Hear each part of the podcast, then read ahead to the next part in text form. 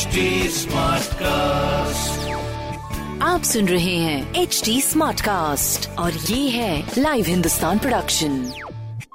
हाय, मैं हूँ fever RJ शेवा और आप सुन रहे हैं कानपुर स्मार्ट न्यूज। और आज मैं ही दूंगी अपने शहर कानपुर की जरूरी खबरें।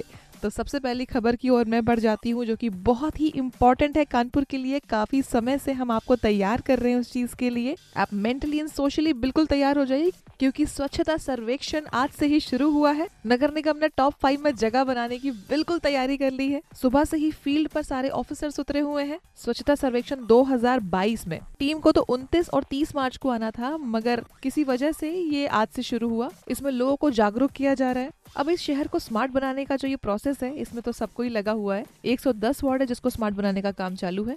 ये गीला कूड़ा, सूखा कूड़ा अलग अलग उठाने के साथ साथ गंदगी मुक्त किया जा रहा है शहर को। 2021 में स्वच्छता सर्वेक्षण में तो खैर 21वां स्थान मिला था कानपुर को। अब हो सकता है कि इस बार सुधार हो जाए और भी ज्यादा। खैर, नगर निगम तो ये काम जरूर करेगी और आपको भी इसमें साथ देना है। खैर, अगली खबर की तरफ बढ़ते हैं। वो है कानपुर में कुछ लीकेज की दिक्कत कहीं कहीं पर हो रही है, तो उसकी प्रॉब्लम को IIT रुड़की अब सॉल्व करेगा। भाई, IIT कानपुर तो बहुत काम करता है, मगर IIT रुड़की भी इसमें बहुत काम करने वाला है। सीसामाऊ नाले का जो लीकेज है उसको ठीक करने के लिए 44 करोड़ रुपए की मांग करी गई है, जिसकी वजह से गंगा नदी भी प्रदूषित हो रही है। तो उसको रोकने का काम बहुत तेजी से हो रहा है। और स्पेशली जल निगम का जो पानी की फीडर लाइन है, उसमें भी लीकेज होने से काफी लोग परेशान हैं। अब फीडर लाइन बंद हो जाने की वजह से शहर में वाटर सप्लाई पर बहुत असर पड़ता है।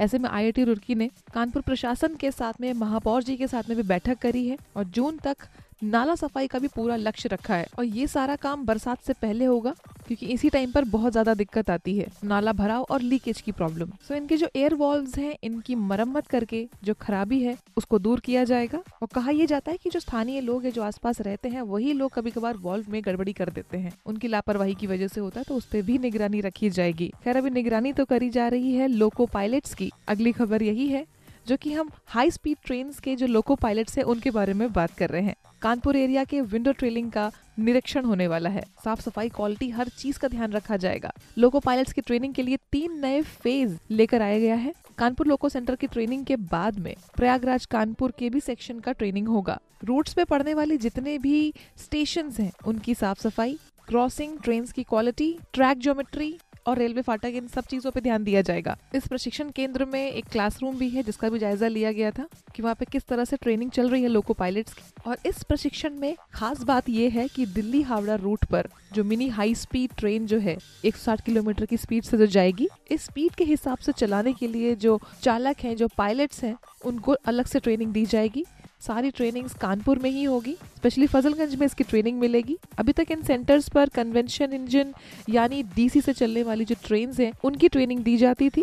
अब जो कि एडवांस टेक्नोलॉजी वाले जो इंजन्स हैं उनके साथ में, और जो AC ट्रेन्स हैं उनके लिए भी यहाँ पर प्रशिक्षण चलाया जा रहा है। पौधारोपण, साफ सफाई, इन सब चीजों का ध्यान देने के बाद में ट्रैक्स को मजबूत करा के हाई स्पीड ट्रेन्स के हिसाब से लोको पायलट्स को ट्रेनिंग दी जाएगी। इनकी क्वालिटी टेस्ट करने के बाद ही आगे कुछ काम किया जाएगा। बाकी कुछ काम है जो कि अधूरे रह गए थे, उसको पूरा करा जा रहा है। वह अधूरे शौचालय जो कि अपने कानपुर में है, जिसको 2.25 करोड़ रुपए लगाकर वापस फिर से ठीक किया जा रहा है, पूरा किया जा रहा है। ग्राम पंचायत के अधूरे पड़े 2139 शौचालय जो हैं उनका काम पूरा होगा, जबकि 11,204 ऐसे शौचालय हैं जिनके निर्माण का काम तो शुरू भी हो चुका है। 15 दिन का समय दिया गया है कि 15 दिन में बन के तैयार हो जाएगा ये, और कोई भी गड़बड़ी हुई तो उसके खिलाफ जरूर कार्रवाई होगी। और अगली खबर की तरफ बढ़ते और बताते हैं कि अपने कानपुर में सुपर स्पेशलिटी PGI में बिजली सबस्टेशन का जो रास्ता है वो बिल्कुल साफ हो चुका है। कानपुर मेडिकल कॉलेज में जो Ganesh Shankar Vidyarthi super speciality post graduate hospital है, उसमें 33 kV का यानी किलोवाट का जो सबस्टेशन है उसको बनाने की फाइल लंबे समय से अभी तक अटकी पड़ी थी, मगर अब जल्दी ही ये काम प्रोसेस में आ जाएगा। इसमें 11,094 लाख रुपए खर्च होने हैं। जैसे ही ये बिजली सबस्टेशन का मसला हल हो जाएगा, उसके बाद ही हॉस्पिटल को जनता के लिए खोल दिया जाएगा। इसका पर्सनल फीडर नहीं होने की वजह से काफी सारी चीजें शुरू ही नहीं हो पा रही थी। सो अब होपफुली इसकी जल्दी शुरुआत हो जाएगी। इस तरह के प्रोग्रेसिव और पॉजिटिव खबरों के लिए पढ़ते रहिए हिंदुस्तान अखबार। कोई सवाल हो तो जरूर पूछिए, Facebook, Instagram और Twitter पर। हमारा हैंडल है @HT Smartcast और इस तरह के पॉडकास्ट के लिए लॉग ऑन टू www.htsmartcast.com।